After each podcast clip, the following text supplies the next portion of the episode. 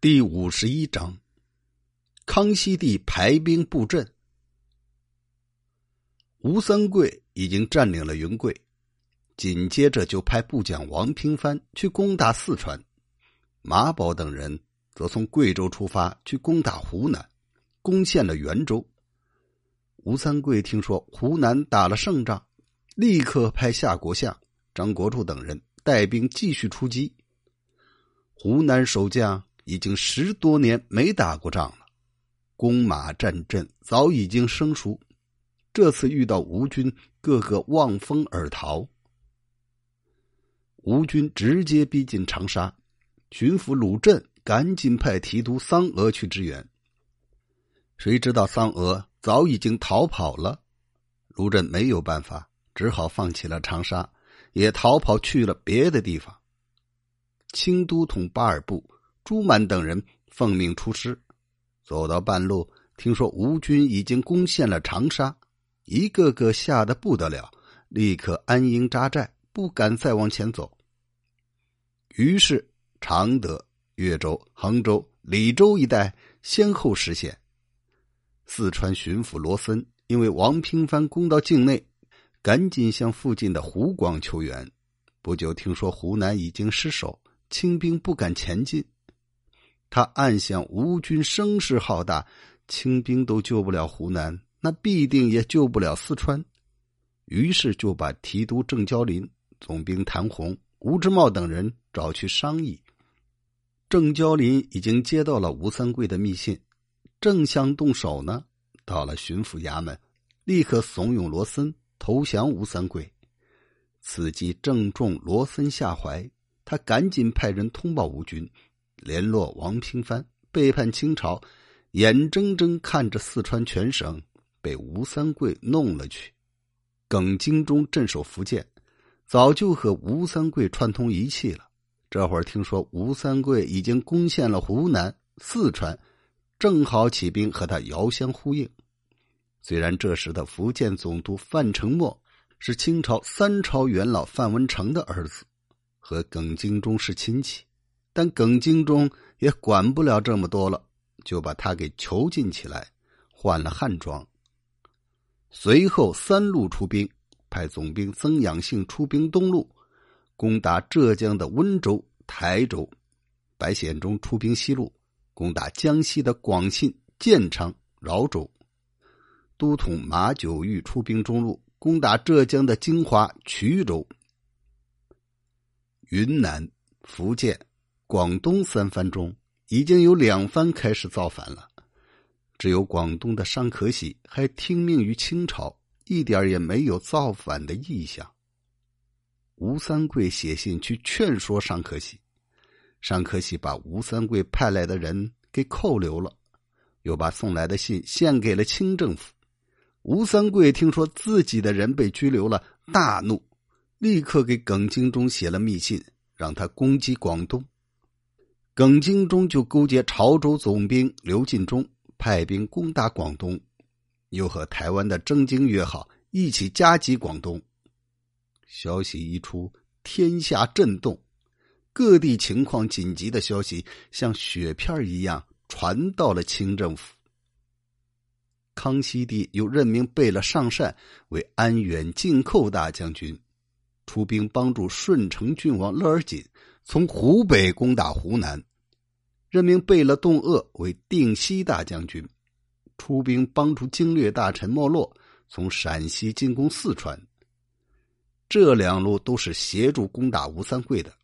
又任命安庆王岳乐为定远平寇大将军，出兵江西；任命康亲王杰书为奉命大将军，任命贝子弗拉塔为宁海将军，出兵浙江。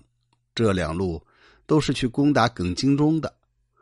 另外，任命简亲王拉布为扬威大将军，镇守江南，用来策应思路。命令刚下达完，忽然有人进来报告说，广西将军孙延龄杀死了巡抚，投降了吴三桂。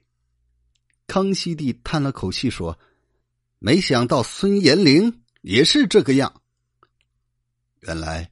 孙延龄是死去的定南王孔有德的女婿。孔有德在广西死了以后，全家都罹难，只剩下一个女儿，名叫四珍，留在宫中，按照郡主的待遇抚养。等到长大了，嫁给了孙延龄。夫以妻贵，所以孙延龄被派去镇守广西，管辖南藩，官职待遇和云南、福建、广东三王相差无几。只是这位孔郡主。仗着自己的势力，时常要挟孙延龄。孙延龄早就跟他反目成仇了。吴三桂造反，暗地里派人去招揽他。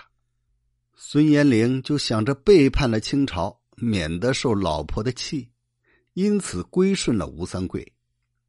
康熙帝还以为这家伙恩将仇报，不是东西呢，实在不知道男人也有不得已的苦衷。康熙帝听说孙延龄投靠了吴三桂，立刻封尚可喜为亲王，封尚可喜的儿子尚之孝为平南大将军，封尚之信为讨寇将军，会合广西总督金光祖去讨伐孙延龄。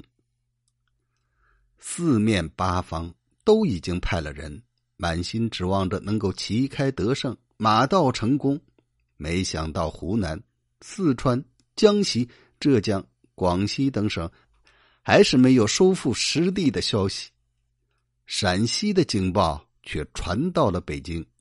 清朝经略大臣莫洛到了陕西境内，提督王辅臣和总兵王怀忠前去迎接。莫洛觉得自己担任经略，统管全省，要摆出点威风来，镇压军心。见了王辅臣、王怀忠两人。也不说点好话安抚，反而责怪他们只是观望，不去阻击敌人。王辅臣和王怀忠两人很不高兴的回去了。没落到了西安，西安将军瓦尔卡与没落都是满人，两人私下里聊天，很谈得来。没落就提议想把提督以下的官员通通改换成满人，幸亏瓦尔卡给劝住了。说：“现在用兵之际，还是别换成生人了。”因此，虽然王辅臣、王怀忠仍然担任原来的官职，但心里头已经恨上没落了。没落让瓦尔卡出兵汉中，自己则留在西安。瓦尔卡带领王辅臣、王怀忠日夜兼程前进，到了汉中，这时还没有敌人的踪影。就一路赶到了保宁，忽然有人来报告说，敌将军王平藩已经到了略阳，把守住栈道了。瓦尔卡大惊，赶紧和王辅臣等人商议下一步行动。王辅臣说：“略阳如果被截断，水路就被挡住了；栈道如果被截断，陆路也就被挡住了。我军没有粮食运来，不战自困。现在看来。”只有赶紧退到广元，到经略那儿要粮食，免得发生意外。瓦尔卡就听从了王辅臣的建议，退到广元驻守，派人到西安去催军饷。西安的粮道已经被阻断了，怎么发得出去？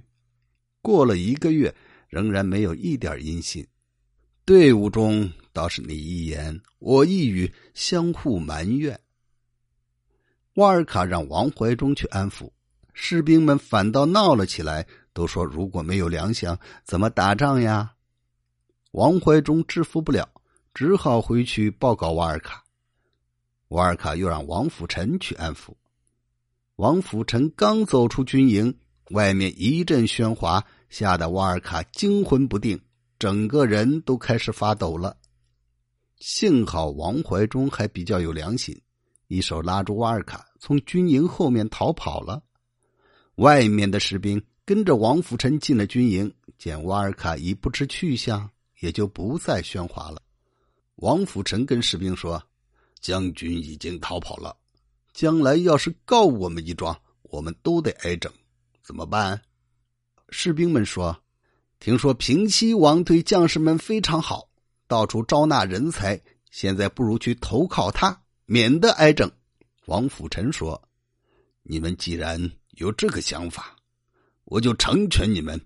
我本来也想从一而终，现在事情闹到这步田地，只好和你们同生共死了。”话还没说完，军营外面送进来一份军报，说是莫经略从西安出发，就要到宁羌州。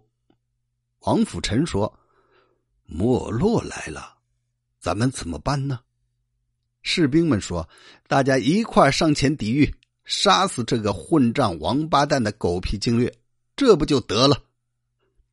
王辅臣说：“既然这样，大家都跟我走。”士兵们纷纷响应，连夜赶到了宁羌，分头埋伏，又在大路中间搭了一座空营。竖起大清的旗帜，专等着没落来。